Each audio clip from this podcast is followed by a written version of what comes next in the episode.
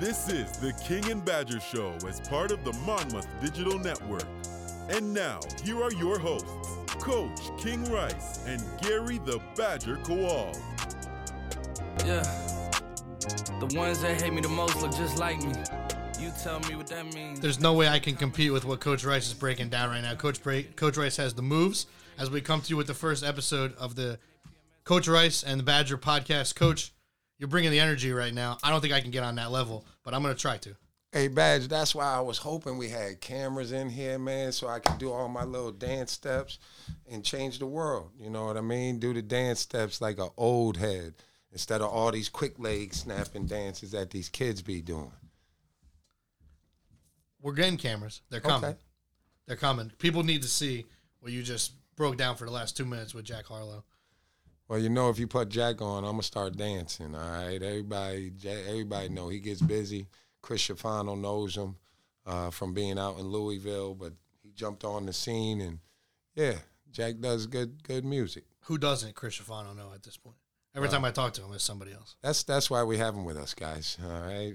Everybody thinks it's because, you know, he's so good with the computer and all that stuff, but it's just the people he knows, so we could get maybe tickets to some stuff and – you know, act like we're cool like Chris. Maybe we'll have Jack come on with us over the phone one of these days. I don't know if Chris has that much juice, you know what I mean? I'm not sure. Usually he does, but we might have to check that one. Well, Coach, I wanted to obviously introduce everybody to our podcast that we're going to be bringing to you at least once a week for Monmouth Athletics, and really excited about it. I think it's going to be awesome. We broke it down a little bit last week, but I think to reintroduce people to what we're going to do, breaking down everything. As you've heard here early on, we're breaking down music. We're breaking down Chris Scafano. We're breaking down basketball. We're going to have guests. We got a special guest calling in today, one of our original dudes, Justin Robinson, going to hit us later, and we're going to talk with him. But so many things that we can break down on this, and we want to hear from you. So through Twitter, through Instagram, through Facebook, through YouTube, email, any way you can get to us. We are willing to hear from you. We want to hear your questions. We want to hear your thoughts. We might not answer them all. We might. It depends, I guess, on what you ask and depends on the day. But we want to hear from our fans and Monmouth Basketball Faithful and really anybody else that's involved in our lives, my life, Coach Rice's life, and Monmouth Basketball, I think, is kind of where we want to get to. And, Badge, I just want to give people the inside look. You know, I've been here 11 years. Everybody knows I love it here. I'm so fortunate to be the coach here, but sometimes, it gets lonely being the head coach, and you hear a lot of things from fans, and you hear great things, you hear bad things, and I want to try to open myself up, open the program up, and let people call in and ask. I know hot topics about the game sometimes people want to talk about, and you know, we do an interview after the game, and it's one or two people asking questions and not really the fans. And, you know, I'm here for the people, and that's what I've always been about. And we have outstanding fans at Monmouth, and I want to give them a real good inside look to how I think, how the program is doing, and, you know, just so people can really feel like they're a part of Monmouth basketball. You know, I think a lot of people jump on the bandwagon sometimes, and you know, I want those fans too, but I want the people that really are Monmouth fans, that follow us, that go on the road with us and really care and cheer. I want them to call in and talk to me and talk to you, and let's give them what they want about Monmouth basketball. And that's kind of the cool thing about this place, right, is I'm an alum. I graduated. I've been with the program for however many years now, and it's a tight-knit community. People really care about the program here. People care about you and about our success and about this team. And I think the behind-the-scenes stuff is, and we do a lot of video content and all that kind of stuff, but I think that's the important stuff that people want to hear about. Like, hey, this one happened at practice. This went on. This kid's doing awesome in school. This guy did this project, X, Y, Z. All these things go on, and there's only so much that we can really promote on a daily basis out of social media and all that stuff. So I think this is a good ground to get to that. And I know you want to have our guys on, you want to have your coaches on, you want to have some people from outside of Monmouth come on and kind of rap with us about basketball and other things in life and recruiting and all that. And I kind of want to touch on all of that. I think there's some questions that college basketball fans don't have answers to, like how does the scheduling process work?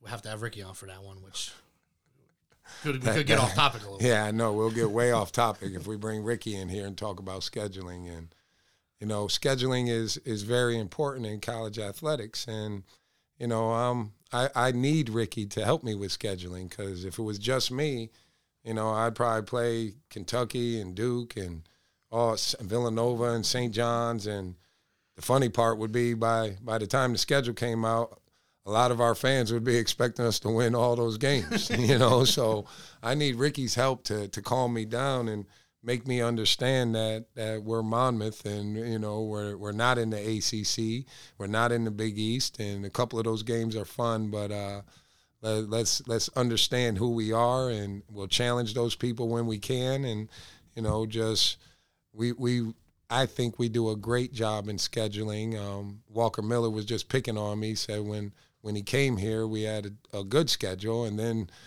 once he told me he was coming, he saw the real schedule, and now we had 9 games on the road. So, well, I was just in the office talking to Ricky about that, because when we do it, I always just say yes. Ricky say, what about this? Yes. What about this one? Yes. And then I see it at the end, and I go, oh, that's a hard schedule. And then when I'm in the middle of it, I'm like, Ricky, who said to play all these road games, man? Why are we on the road all the time? And he goes, King, you did. So that's how it goes sometimes. But we try to make a hard schedule, but a fun schedule to keep our fans really interested. Transitioning to basketball a little bit, you just talked about being on the road. Man, we were on the road for about a month. The last trip to Yale and Pittsburgh felt like a month. Super excited to get our fans back in our building, because this was a long road trip, successful road trip. I mean, anybody going into it, you say 5-1 record on 6-game road trip, looks pretty good, but it's tough for these guys. I think that's something that kind of gets overlooked, is we're not just on the road doing ball. We got kids doing study hall, doing school, not able to see their families. They, you know, gone for 5-6 days at a time, and kind of on their own with, you know, there's no tutor on the road. There's no, you have to do this schoolwork and do this stuff. In between, we got meal at 3 o'clock, then we got practice, then we got shoot around, then we got XYZ dinner. That's a tough thing for a student athlete, I think, to adapt to, especially looking back at the fact that we didn't really travel last year like that with all the COVID restrictions. So I think about half your team is probably new to all this. No, and that's the thing when you do have some older guys. You know, when you have guys like Walker Miller and Shavar and George and Marcus, Nikkei and Chap, you know, they've been through some things, and they're a little bit more mature. So they help with being on the road for a long time. You know, George, Marcus, Shavar, and Walker, you know, they could be coaches right now. Just how they see the world and how they see college basketball, how they see their role on our team. I'm always talking to Shavar about making sure the young guys are learning the right things, you know, and that's the off-the-court stuff. That's how do you handle a 6-game road trip? You know, how do you keep yourself disciplined and keep your head in the right place? Because sometimes when coaches tell the kids, they think you're just trying to get them so you can win the game. But when guys on the team have been through it and they do responsible things on the road. Shavar brings his books, and they see him with his books. And, you know, George has his stuff out. So the younger guys can see it and go, well, if they're doing it and they're great students, coach always praises them, that's probably the right thing to do. So when you have an older group, it really helps when you have a long road trip like that.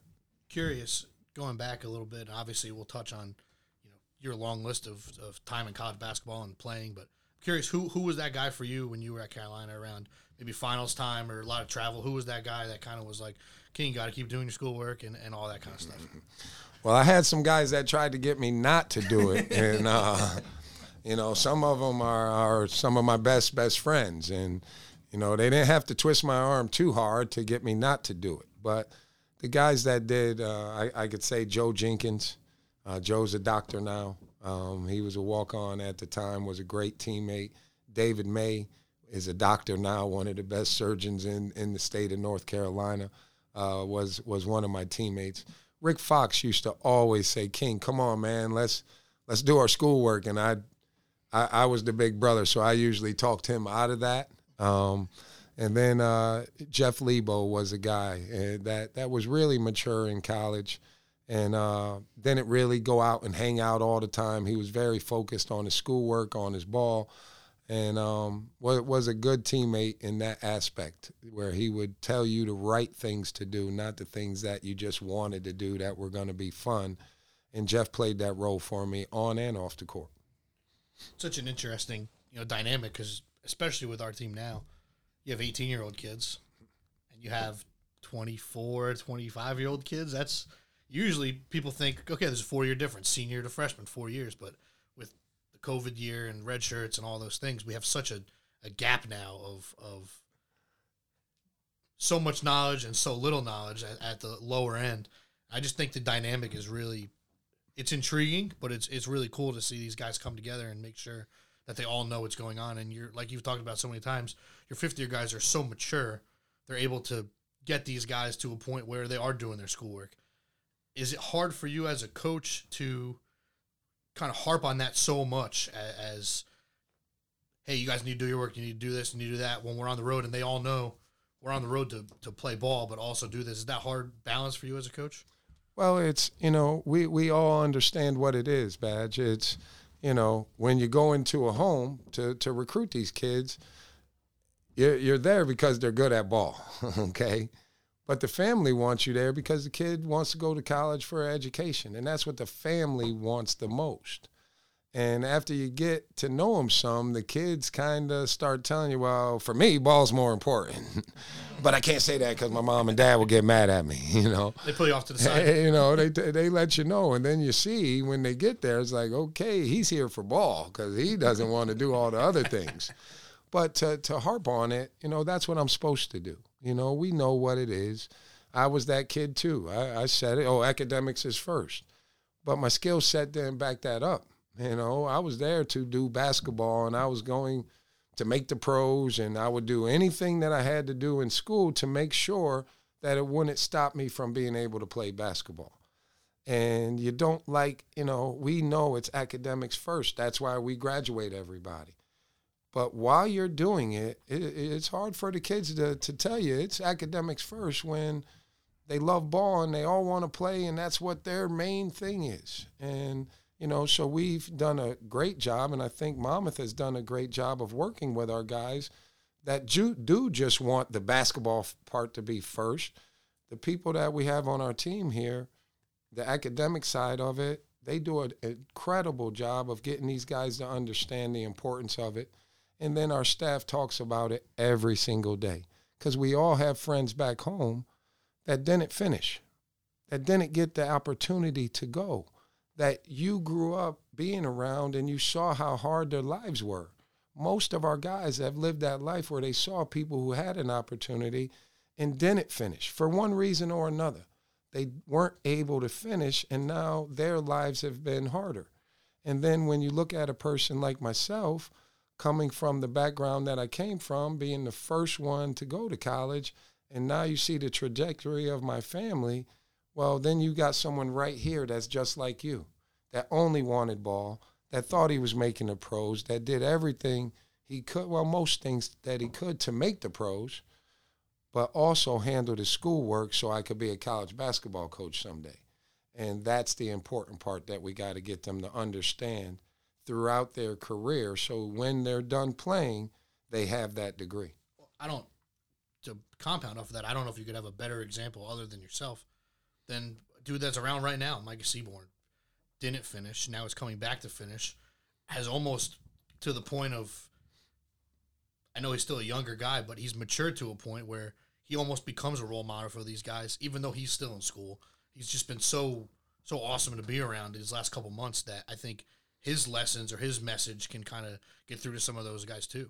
See, Micah's helping in so many ways, and it's cool for me to see just him grow as a person into a man. Okay, and me too. And no, for all of us, we all love. That's Mike, my man. That we all love Mike. And Mike did great things here, and we knew he would at one point finish, and now he's back, and it shows the kids we really care about our guys. because he's been out for a while now, and he's here, and Monmouth put their arms around him to come back to get this done. And everybody's thinking, oh, it's helping on the court because Micah was so good on the court. And because he's a student, he gets to do some things with our guys. But where it's helping, the thing I see is his maturity level and talking to them and being a big brother for them, being that big brother. And when you're mad because you don't play, well, get back in the gym. Well, you're going to be a baby. You're going to sit there. And when a big brother says that to you, you kind of get up and you want to prove to him, I'm going to show him I'll be better than him. So Micah has just brought that level, as you said, Badge, that level of maturity. But it's like he's one of them, you know, because he played here and he just got done a little while ago. They watched him play. When he's on the court, he's probably still better than them.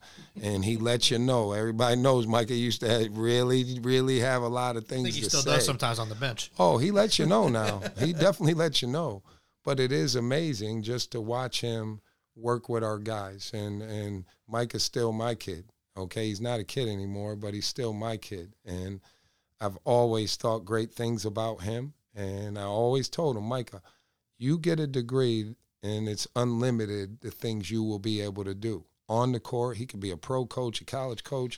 He could start his own business. There's just so many things that are going to take off for him as he gets this degree finished up. Let's get into these last couple games quickly, but I do want to touch on, we got Pitt on the road Sunday night. Now it's become a point, like you mentioned before, people are now expecting us to compete in these type of games. They're an ACC school. It's a road game. Pitt, one of the tougher places to play in the country. They got the zoo behind the bench there with the newspapers and the whole deal. I guess take us through maybe a little bit of your pregame and how you get ready for a game like that. Is it any different than a regular game? Is it same? How do you approach a game like that? Well, Badge, when you said Pitt, all I could think of was, man, why didn't I call timeout? And now you want me to talk about all this other stuff? Oh, man, Badge, you just messed me up.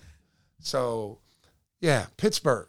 We went up there a couple years ago, and we really played well for about 25 to 30 minutes. And, you know, I know Jeff Capel really well. I was truly friends with his father. When I first got into business, Mr. Capel really took me under his wing and tried to give me great advice about being a young basketball coach and how to carry yourself. So I've always been a fan of their families. And then Jason played at Carolina, so he's my brother. But what Jeff has done, you know, just as a young black man to have three different jobs already is really big time. He got one when he was young at VCU and set the world on fire. Rightfully so, got Oklahoma and did a tremendous job there for about 4 or 5 years. And then, you know, ended up going the other way, went back to Duke. And Duke really took off when Jeff went back. They were always good, but they had down a little bit. And then he got back there, and it really kind of got their footing back. And now he's at Pittsburgh, and it's, you know, it's been down a little bit. And Pittsburgh has great fans, so it – you know, it's a hard job to just take over and jump into ACC and you're going to start winning. But he's done a tremendous job there. They had a few kids leave last year. I think some left this year. They had a couple guys get hurt, you know, and fortunately for us, the team that was out there, we had a great chance against. And our kids were tremendous. The cool thing is our guys are showing up believing. Okay, believing that we can outplay people. And then we're doing it on the court. In that game, I've joked about the timeout. I was not calling timeout for my kids in that game because we know how to play against the zone, all right? We know, and we're older, and they know how to do it. And I could have called timeout and told them, run what we run against the zone, but they already knew that. So we held on to that one, and we were fortunate to get it done, but that's what good teams do. Joked on a call that we had with a couple of broadcasters last week that George, after he played at St. John's, was going to come out and take the first 8 shots on Sunday night. He just about did that. He took the first couple. First 2 went in, so I knew he was taking at least 3 more. Well, you guys know George pretty well, okay? And yeah, everybody does. You know, I felt so bad for him out there, and you have to give St. John's credit, though. You know, George, and this is a new role for George. he's been a main guy and all that stuff. But now people feel like if they shut him out, we can't beat him. So he's facing a totally different defense now than he's ever faced in his whole life, okay? So it's really his first time where the coach has a plan to stop him. And it's a credit to him and the other guys on the team, the way he continuously moves. The other guys look for him. I got to do a better job of getting him to set screens, because if he sets screens, his man has to help, or we're getting a layup, and then he can shake himself loose. George got a big-time compliment from James Jones after the game the other night. James and I are friends, and I was walking out, and he let me know some things that he thought people would try to do against us. And then George just happened to walk by. And, you know, with what this person just did this week, Steph Curry, James Jones said to George, "You're the closest thing in college to Steph Curry," and not because how he makes them, okay, but how he moves without the ball, because you can never relax when you're guarding George. And then he does shoot that thing. So not like Steph. He tries to be Steph, and I'm telling him, move closer to the line, but he really shoots it. And for James to say, to even compare him to Steph Curry was a great compliment, you know. So, and just told George, if your team wins, you're going to get a lot of credit, okay, because everybody knows you're one of those guys. So just relax and keep playing. So I think people know who George is. He's as competitive as anybody. He wants it badly, okay? He wants it. It isn't him, you know, sometimes people think, oh, this kid's shooting too much. He's doing. George wants it for the team, and we need him to do it how he's doing it, because he's a major part of what we do. Touched on George. Touched a little bit on Pitt. Guy, I think that, and I put a clip up on social media tonight about Walker, talking about this guy. Walker, we all know, mature guy, says all the right things, but Nikkei Ruddy had taken a huge step this year. He's been awesome to be around. Probably the hardest working guy, game in, game out. And I looked at stats the other day. I think he went 4 games in a row where he only attempted 1 shot. Definitely a tough process, I would think, for a guy who's a senior, who's not getting a ton of shots, but he rebounded the ball like crazy. He's making all the right plays. He's defending some of the best dudes on the court. I mean, I guess just take me through his development and what you've seen out of Nikkei, because from my seat, which really doesn't mean a whole lot, it's been awesome. No, and it's hard to be that kid, okay? Everybody wants to score, okay? Everybody. You play basketball to score points, all right? Even if you're good on defense, you want to score, because you want to show people, oh, I could do that too. And then people go, well, why don't you shoot? How come you never score? Oh, they're not looking for you, and it's hard to deal with that. To this point, all right, we're 9-2. And, you know, I'm not a hype guy. I'm not a hype guy at all. Nikkei's the MVP of our team right now, okay? And it's not even close, okay? And these other guys are going to get first team. George been 2-time player of the week. Shavar just got it the other day. We don't win at Towson without Nikkei Ruddy, what he did. We don't win at St. Joe's because he shut down their main guys. Okay, one guy's a 6'4" guy that they're trying to do mismatch problems with that they put on the perimeter as their 4-man, and he just drives everyone. That's why Towson's having success this year. Nikkei totally eliminated that kid to the point where it almost got into it with their team after the game. Okay, then we go to St. Joe's. Now he has a 6'11" Taylor Funk that's being an NBA prospect. And he's leading in the A-10 at that time. I think Nikkei has shown people how to guard him.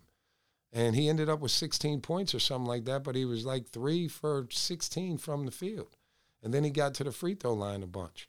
Nikkei's had multiple games of 10-plus rebounds, okay? He's always on the hardest guy, and he's the anchor of our defense. He gets to call what we're doing and things like that. So his role is so important.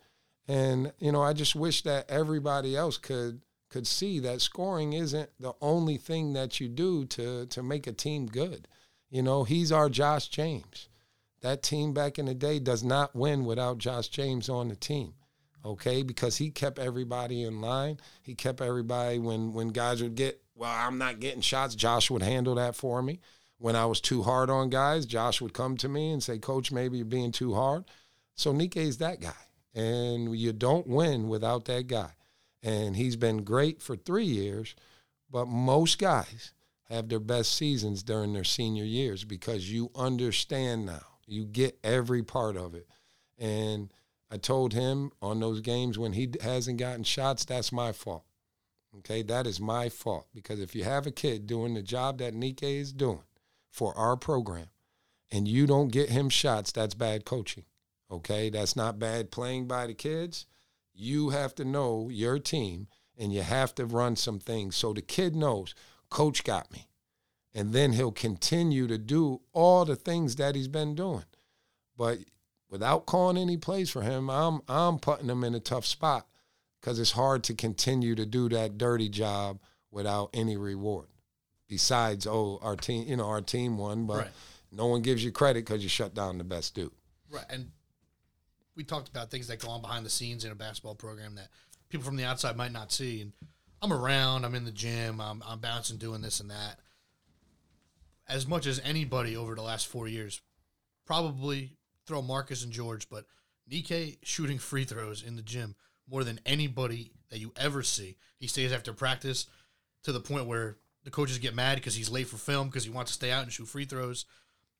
And he struggled. I mean, to be frank, he struggled from the foul line. He goes out the other night, goes 8 for 9. We probably don't win that game without him making all those free throws at the end of the game. To me, that was like, here's the direct correlation of his work paying off in a game and essentially locking down a win for us. And just hearing you talk about it, Badge, I start getting excited for him, because you're right. He just goes over. He doesn't even ask somebody to rebound for him. He'll just go over and start practicing him. He'll shoot, go get his own ball. And nowadays, not many kids going to shoot by themselves without a coach rebounding or a manager or something. So Nikkei's an old school guy. He got a big, big heart from a good family, and he wants all of us to get along. And he's going to be a college graduate after this year. And, you know, you just smile when you watch a young man come in. And he was a young guy, and you see his maturity over the years. And that's what, as a coach, that's the best part. I want to win games, but I want to see these kids smiling. I want to see them go through some hard things and work through it, because that's how their lives are going to be. You know, it's not just going to be winning games.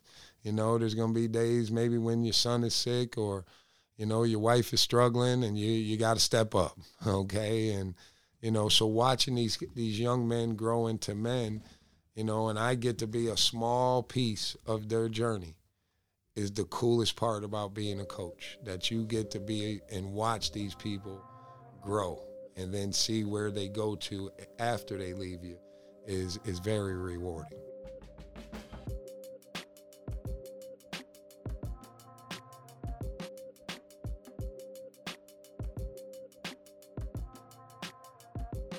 So we continue along here on the King and the Badger podcast, and whoop, our first guest. Whoop, whoop. Played it. Psh, psh, brrr, brrr. Whoop, whoop, whoop, whoop. Big time alert. Whoop, whoop, whoop, whoop. Big time alert. Huge alert. Justin Robinson joins the podcast. First guest in the history of the podcast. Justin, what's up, man?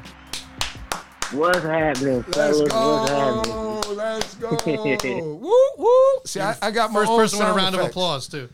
I got my own sound effects. We got real ones, and then we got King sound effects, y'all, because I just get busy sometimes. That's how I do. And if Justin called in, I'm amped now. You see, my voice changed. My man is on the phone over there in Germany doing big things. Married now. No. Ooh, married now. Oh, yeah, we up here. I saw the Christmas card before I left the house. You looking like a young king in summer over there. Hey, man, that's a high honor. That is a very high honor. All right, brother. It's good to hear your voice, man. Justin. Always good to talk to you, Coach. What's up, Dad? Hey, man. Appreciate you jumping on. I don't know, I guess what, it's about 7:30 at night there right now? Yeah, like 7:30. I think the people want to hear from you, because it's been a couple years. They want to hear what you're doing, what you've been up to, how ball is going for you over there. So why don't you just give us a quick rundown, and then we'll get into the fun stuff. man, you know me, I'm cool. I'm doing my thing. Over here in Bamberg, Germany, very historic club throughout Europe and especially in Germany. You know, they have very high standards. So there's a sense of, not pressure, but a sense of urgency, especially after the last couple of years they haven't been performing up to their standards. So, you know, they brought in a bunch of guys that are here to try and turn it around, and I'm thankful to be a part of that here. Right now we're sitting at 5-5 with a big stretch of games coming up. And actually right after the New Year's, we play fellow Hawk alumni over here, Max DeLeo. So I'm excited about that. It's not often you get a chance to compete against, you know, someone you went to battle with for so long. I mean, you get to compete against them on a professional level. So that'll definitely be cool. But, you know, other than that, you know, married life, trying to keep the wife as happy as possible. It's not smart move, Just smart move. Hey, keep that part out. Keep that not easy part out. Don't say that in public. Nah, it's not on. That's not on her. That's on me. That's Don't say on that me in public. All right, keep that to just the guys. You just put that out in the world. Don't do that. Don't do that. See, I gotta help you with being. I've been married a long time, man. Some things you tell everything. Some things you just keep inside. Yeah, you're always just coach. You can keep coaching. Don't tell everybody it's hard. What's wrong with you, boy? If I say it's hard, that's because it's on me. Oh, okay. My bad. Yeah, that's because she's doing great. She's the best wife ever. Yeah, of course. There you go. Okay, I just wanted to make sure we did that right, Just. Come on now. You're going to get me yelled at by my wife, you telling people that marriage is hard, man. Don't do that. No, it's only hard if you're Justin and you do stupid things. Oh, I had some of that in me too, Just. Man, okay. Maybe we should. What else you been doing, Just? Let's see.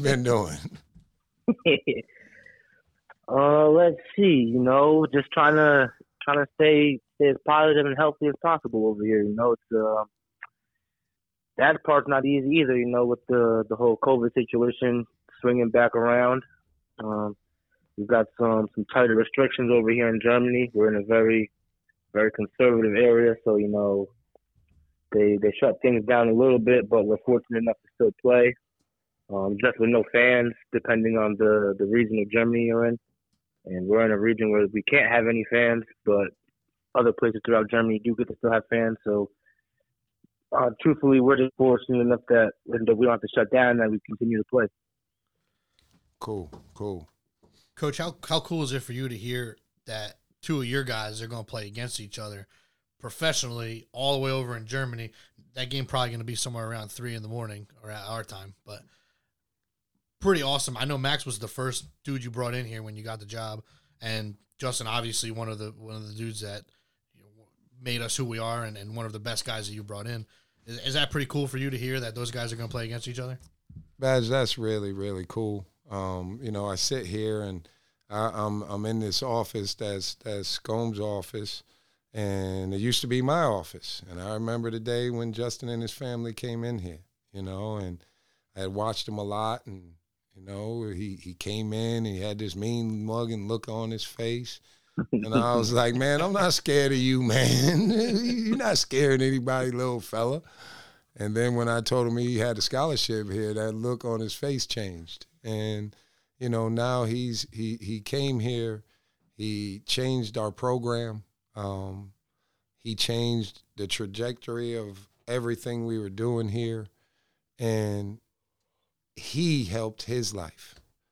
He did the things. He trusted us enough to listen and do the schoolwork and smile every day, even being from a tough situation. Come on campus and let people see who you are, when we didn't do that a lot before we got to college. And Justin really opened up as a young man, and, you know, I was so blessed just to be around him over his years. And now that he's out and, you know, we're friends, you know, I'm his friend, he's my friend, and I'm so happy for him and to watch his growth as a young dude that was mean mugging in my office to the man he is today, you know, and that's growth, and that's a credit to him and the work that he put in and the belief that he had in himself. Okay, everybody didn't believe Justin Robinson was this guy. He did. He did. Under tough circumstance, he believed he could do this. So now that I get to sit here and watch him run with it, he made my life better, my wife's life better, my kids' life better, and now I get to watch him start a family, well, have his wife, and now him and Max playing against each other in Germany, and Max has been one of the best pros over there for a minute now. He just keeps getting big contracts and doing big things and getting named captain, and now you got your first one and probably your best one as pros playing against each other. So that's cool for our whole staff. That's cool for Coach Reese and Coach Phelps, you know, Ricky, myself, everybody that's a part of the program, just to watch these two, because not only were they great on the court, they were great ambassadors while they were in school, and now they've run with it. You know, I could not reach the people that they are reaching telling stories about our school. So it's just cool that Just is on the phone right now. I get to rap to my man. I know he's doing big things over there, but just for him to be able to get on here and tell stories how Coach was crazy some days, Coach was fun some days, but hopefully I got to help him go on this journey and help start his journey a little bit from here. Josh, do you still have a chance to check out our games and follow the program? I know you got a couple-hour time difference. I know you watched opening night. I talked to you that day, but you still have a chance to follow what goes on through social media, watching the games, all that kind of stuff. You keep up with everything? Yeah, man, of course. Any chance I get to follow you guys, I follow. Just because I know how much it means to them when I talk to the players and I give them, like, live feedback on what they were doing, how they were playing, on the little things. And then it's just cool for me to see because I didn't get to play with any of the guys that are there now, but they were on the recruiting visits or came to open gyms and just were around. So, and then when I'm around in the summer, I get to play with them and talk to them and learn about them, who they are on the court and off the court. So I always try to keep up with the guys and tap into what they're doing. And right now they're crushing it. So I couldn't be happier. I feel like I'm on the team still, honestly. That's just how happy these guys make me and how hard they've been playing. Oh, we wish you were. All right, we got Micah and Josh in practice every day, so we wish you were on the team too, Josh. You know, and, man, then we might have a chance to win the whole thing if you was on the team. I mean, I don't know. You guys, it's early. We know it's early, but I don't know. This team could really do some things if they stay level-headed. I know that's the hardest thing is always staying level-headed, but granted, I've got trust and faith that they'll stay level-headed throughout the year. And I'm excited to see what March brings. Well, Josh, you know what happens when we don't stay level-headed at Monmouth? You acting like you don't know what happens, Josh. Josh, I'm old now, so I'm not like back then. But you know what happens. I still got it in me now. If we don't stay level-headed now, I know what to do. I just try not to do it as often anymore. What might happen if they don't stay level-headed, Josh? What might happen? Oh, man, which one do you want? You want the freshman year, the sophomore year, the junior year, the senior year? Yeah. Oh, there was that many, Josh? I thought those years were the great years at Monmouth. What do you mean? We had some hard days when we won all them games? Really? We had some – of course, there was the hard days when we 2013, 2014, when we won, I think, 11 games. So we had some hard days then. Man, the next year we went as we should have. As we should have, we won 11 games. Yep. Oh, very deservingly. And then the next year we won like 18 or 15. Had some hard days then. And then the last two were the special years. And honestly, we might have had the hardest days then. You wouldn't say there, Josh. You wouldn't say, huh? Oh, dude, I think... What was one of your hardest ones, Josh? What was one of the hardest ones? We got to let the people know. I said I told a story. I want to open up the program, you know, because I'm just a nice coach. I don't yell at anybody. I'm nice all the time. So I that's how I remember it. So maybe you got to remind me differently. Well, let's see. The freshman year. I won't say the exact incident, but I remember I had to make a phone call out. I think it was to you and Coach Reese. Made the phone call out, and he said, all right, appreciate it. Send out this text to the team group. Everybody in the group at 5 a.m. I said, oh, geez Louise, man. So something happened, and then I told y'all the team had to be there at 5 in the morning. 5 in the morning. Not 4:58, not 4:59, not 5:01. Did you already have to be stretched? Did you have to be stretched? You had to be stretched, ready to go. I think you said bring your running shoes, too. Oof. Oh. Now, what time did you wake up, Josh? What time did you wake up? Honestly, I don't think I slept. I think I was so scared. I think I stayed awake the whole time. Man, that must have been a bad thing that happened. And I remember what happened. We don't got to talk about it. We're not going to say what happened, but it was terrible. Okay. It was terrible. It was early in the year, too, wasn't it? Wasn't it early? Oh, it was October. It was right before the start of the season. Okay. Because we opened up at Hofstra in November, so it was right around Halloweenish. It was right around then. Oh, okay. And then, so at 5 in the morning, what'd y'all have to do? You walked in at 5 a.m., said, I got this phone call. I'm not happy about this phone call. I'm not going to yell. I'm not going to scream. Everybody on the court right now.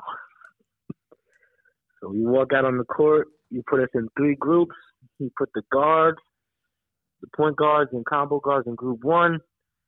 And you put the wings in group two. And then you had the centers in group three, which I think it was just Marcelo, Zach, and Chris in group three. And you started off on the ladder. You said 10, 22, 33, 44, 55, 55, 55, 55, 55, 55. Oh, my God. That was a lot of 55s. Oh, it was about 7 of them, and I think I stopped counting after that. But the real killer wasn't the sprint. It was the fact that while one group was sprinting, the other two groups weren't resting. The other two groups had mountain climbers and burpees whole time while the group was sprinting. And then there was about an 8-second gap between transitions. So you had to make your line sprint, and say we run the 44, you had the line sprint in 44 seconds. Then after that, you had 8 seconds to get to the baseline, get out the other group's way, and do your mountain climbers or burpees. And then once you went through the mountain climbers and burpees, it was right back on the line. Oh, and we were trying to get in shape? Oh, we were trying to get in shape, get out of trouble, and get a message across all at the same time. Oh, that was a good day. Hey, Josh, you know what? We can't do that anymore. That's off the – like, I cannot – like, if I did that to this year's team, you can't do that. That's unbelievable, don't you think? Getting a little soft? No, it's rules now. There's rules now. You can't bring them back the same day. You have to – I think it can't come back before 6 in the morning. All right? So there's some – they made some rule changes. I don't think it was because of that day, though, Josh. I think some other coaches. Sure it wasn't because of that day. It definitely wasn't that day. Maybe one of the other days. Day. It could have been. I know that day we ran from five. You talked to us for maybe 4 minutes, so we were on the court from 5:04 to 7:58. And when we got done, you said, "And everybody with an 8:30 class better not be late. We're checking today." See, Jess, you're really telling stories that we talked about earlier, because I told everyone that we're here for school. So if I had you work out that early, then that I said school next and make sure you're not late. You just confirmed all the stuff that we do here, brother. Oh yeah, we was athletic students, so we was really student athletes. There you go, brother. There you go. We just tied it all together. Josh, I know you never missed class either, eh? Not while I was on the roster. No, that's even after. Go ahead, Josh. Even after the senior year, even after the season was over, I was still scared to be late to class. I'm not about to mess with these people now after everything that they done put us through and did for us these last 4 years. So I'm going to make sure I'm going to class still. Got to get this paper. There you go, brother. And, you know, Josh, you being a college graduate, bro, okay, I feel just like when I did it, you know, and it means something to you and your family, and someday you're going to have kids and you're going to be able to sit there with them and say, man, your dad not only did it on the court, but we handled our business in the classroom, and that's what the Robinson family does, okay, and that's how you raise your family. And, you know, I told these guys and everybody that's listening, you know, I'm so lucky that I get to be a part of you guys' journey. You know, a small part while you're in school, and, you know, then I get to watch you guys go and do your thing. And, you know, I'm happy for you, man. You know, I'm not one of them dudes that goes, oh, I'm so proud just because you told me this is what you was going to do. Okay, you told me. You believed this is what your life was going to be. And I just got to sit here and watch you go about how to get it. And that makes me just feel good, man. And I used to tell you, and I still tell you, you're going to be a successful man, a successful father because of how you do, Justin. And you took off with it. I'm thankful to you, bro. I tell everybody, you changed my life. I had a really good one. But when we had that success, it definitely changed my deal because of the contract that I got to have after we did that. That helped Summer and Xander and my mom and my brothers and my sisters. The whole Rice line lineage has been helped by you guys and what y'all did here at this school, man. So I'm always grateful to y'all. And I don't know if I'm a coach long enough to coach little Justin, but when he gets here someday, but if I do, you better not get funny acting when it's time and then not have him come with me. Nah, of course. He's only playing for one coach. He's only going where King is at. I might come out of retirement to get him someday, boy. I might have to come out of retirement and say, hey, I'm back, y'all. I'm back. Well, he's going right wherever King is at. That's my man. Just tell them about when I turned the music on, though, because I was feeling like I was being too hard on y'all. And then all of a sudden we had the DJs. Y'all were DJs at practice. What about that part? Oh, that's when things was going well off the court. we were doing better than expected on the court. This was the end of my sophomore year, so 14, 15, the year we went 18 and 15. Towards the end of that year, we had finally got our first win in the MAC tournament, and then that whole off season, everybody stayed on campus, and then that was the summer of the China trip. And then we were taking care of business off the court. You know, everybody was making sure that we were holding each other accountable in the classroom, study hall.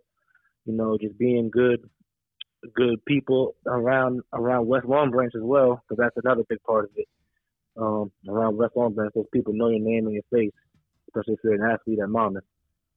And you rewarded us, you know, turn the music on in practice, let us work out with music on, and it definitely brought the morale of the group up. You know, your head coach has so much trust in you that you're going to take care of business on the court and off the court. And he said, you know what, pretty much you guys run practice without running practice. You know, like we're still going to come up with the practice plan, the emphasis, and what we're going to do and what we want to get done. But in the meantime, you know, you guys control the energy around the group and you guys set the tone for the day. So once you did that for us, you know, we felt like it was only right that we worked twice as hard to keep this, whatever we got going, to keep it going. That's cool, Just. That's real cool, brother. Just, we talked about some of the off-the-court stuff that you guys used to maybe have to run for and such. I'll leave you with this. I want to get you out of here. I know you probably got a lot of things to do, but so many awesome things happened in your 4 years here. Do you have a number one memory you look back on, a game or a moment that you look back that was the moment, that was the one? When he met his wife, I'll answer for him. That was his best moment at Monmouth. That was the number one moment. On the court. That was on the court, too. She was a cheerleader. He met his wife. That's the number one thing that happened at Monmouth for Justin Robinson.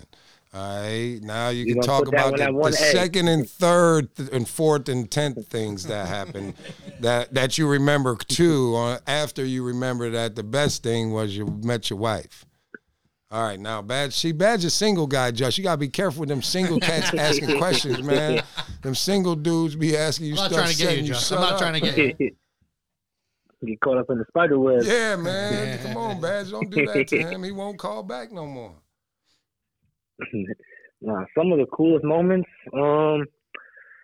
We could start with my freshman year winning opening night at Hofstra. You had 17. Josh, you and Josh. I remember. Josh had a great game. He was balling, and I hit a corner three with 38 seconds left, and this was still when we had the 35-second shot clock. And I think we were up one, and I absolutely did not need to take the shot. I could have just held the ball, but I was wide open, and I was like, I'm putting it up. And as soon as I started to raise up, I heard Coach like, damn freshman, and it went in, and he said, good shot, and then we got back on defense. Yeah, I could do that. I can start off thinking bad shot till it goes in. That was a good one. And then sophomore year, MAC tournament, I took another kind of like an ill-advised shot late in the game against Canisius. I was looking to draw a foul, and I didn't get the foul, but I made the shot. It was like an elbow jumper. And me and Coach Rice exchanged looks. And to me, it looked like he was looking at me like, boy, you're lucky that shot went in. And then in the post-game press conference, he said he wanted me to take that shot. And that was cool because that was not really the first time I felt that, you know, Coach had our backs no matter what we did on the court. But it was one of the first, public comments in the press conference where, you know, I was 100% in the wrong. And he was behind me no matter what. So that was definitely one of the coolest moments my sophomore year. Junior year, all of the big wins as a team, you know, I played up and down throughout all the big wins. Somebody was contributing every night in the big wins. One of the funniest things about the Notre Dame win is I finished with 22 points, but I made 18 free throws. And so I was shooting. You made them change the rules again, Josh. Yeah, because they put that hand check rule in. And then Mike Bray started complaining, and Bruiser complained. They was like, well, King's going to win the championship if you can't touch Justin. And then by the middle of the year, they let everybody hammer you the whole deal because they knew they had problems because they couldn't guard you without holding. Yeah, King couldn't stay in front at that point. You know, one step, I'm ripping through your arms. Yep. And then they changed the rule for the hand check, but that was a cool game. The step back game winner at Ryder. Whenever I do go back and watch it, I watch somebody different every time. I watch the Ryder cheerleaders just get deflated under the basket. I watched Coach Wright fall at the scorer's table. I remember that one. It was right in front of me. I didn't know where he went. Hey, but the thing about it was you hit the step back, but you scored 8 points leading up to that or something crazy, bro. You stole the ball, hit one, took a charge, dove on another ball, then hit the step back. It was crazy leading up to that. We were down by 14. Yeah, we were down, and you had a minute and a half tear that led to the step back. And it started, I think Dion had a big layup, and then Pierre got a big steal in the backcourt. And that's what really sparked it. And then I just went bananas from there. Yep, I remember that. That was a good one. And then, Vanessa's reaction on the bench during that shot was hilarious. That's the most emotional I think I've ever seen her making. It was super cool to see her jumping up and down, fist pumping. Now, just tell me this, Justin. I'm not cutting you off on your memory lane. But tell us about some of the relationships you built here. Not just, I mean, the team ones, but then, you know, with guys like Viscomi and Badger and any of the football guys that you got cool with, or Bryce from lacrosse. You know, I think some of y'all was tight with one of the swimmers.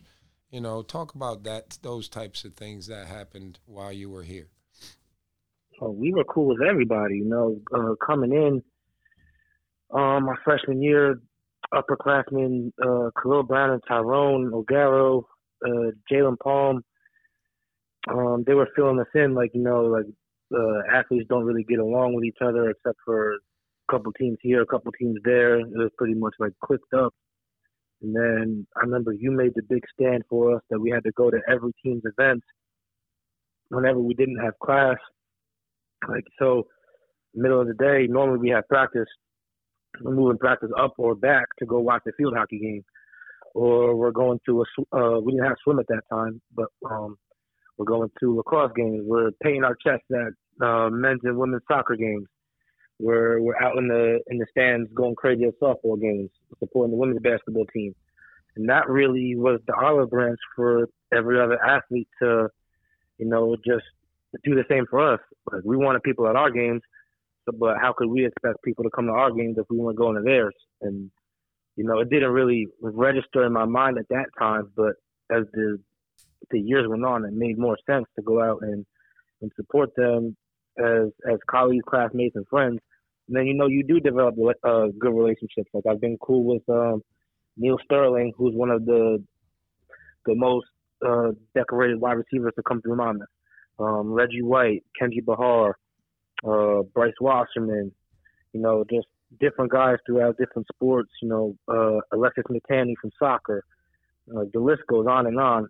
And it's been super cool to just stay in contact with them throughout the years, especially since graduating.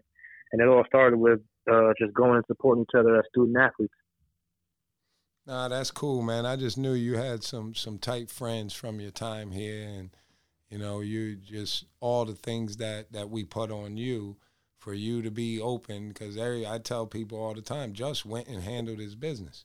He went and dealt with the teachers. Even when he wasn't confident about it, he went and sat and talked and asked for the help when he needed it and sat in the front and did these things. And I tell him we had to speak to everybody we walked past. And, when you hadn't done that before and then you start doing it, and next thing you know, you have some people that you walk past every day that you end up being cool with. And now you're grown and you're out of school and you get to really pick who you still cool with, and you cool with some of the athletes that you rocked with while you were here. And to me, that's what college is all about. You find yourself, you probably meet your wife, but you meet some people that are not like you at all, okay? You're from a different part of the world, you play a different sport, but being good dudes or friends is important to you, and then you build a relationship and build trust. And that's the coolest thing, especially when those relationships last past graduation. I think that's definitely continued too here at Monmouth. Student-athlete relationships was kind of built around when Justin was here, and now that's continued to a point where the football dudes are at all our games, and they always were, but all these relationships are built. I think it's a really good point of that Coach Rice brings up is you guys all got really close, and you're all from different walks of life. I mean, Bryce Wasserman's a lacrosse guy from Texas. You're a basketball guy from up in New York. Kenji's from Maryland. You guys all come from different places, and you're all still tight. I thought that was a really cool time in Monmouth athletics. Yeah, it's super cool, and it's important. Coach Rice and Coach Callahan, Ferry, 40, Reese, Phelps, every coach that I've dealt with has made it a point that college is about diversifying yourself and not staying in the bubble that you come from. You want to learn about different people, experience different things. College is the time to become a more well-rounded individual, and you definitely have the resources for it. So it was definitely cool to do it then, and it's even cooler now to maintain those relationships with people. Just we're going to wrap this up. We appreciate you coming on. It's awesome to hear from you. There goes those sound effects again. J-Rob in the building. J-Rob in the building. I'm going to record some of those. We can play them for the next time. I got a whole bunch, Josh. I'm getting ready to start doing the worm in here. I was doing the shoulder pop earlier. Boy, see, if I could just dance like Justin. If I could dance like Justin, Badge, we would be on camera all the time. See, Just, we were supposed to be on camera. I like to be on camera so I can show off. We're going to get some cameras. Then Badge said, I don't want to be in front of the camera. I'm behind the camera. So Badge bullied me. Yeah, I've been telling Badge get in front of the camera for years. I told him. See, now he's trying to get off, Just. You know why he's trying to get off? Because he's trying to get ready for his hockey game tonight. He has a championship hockey game tonight.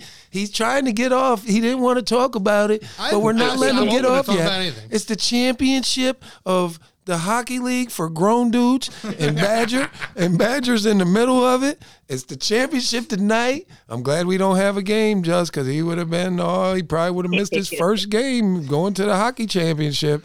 But we got to let Badge know we are supporting him. Hopefully he gets busy like Phil Esposito.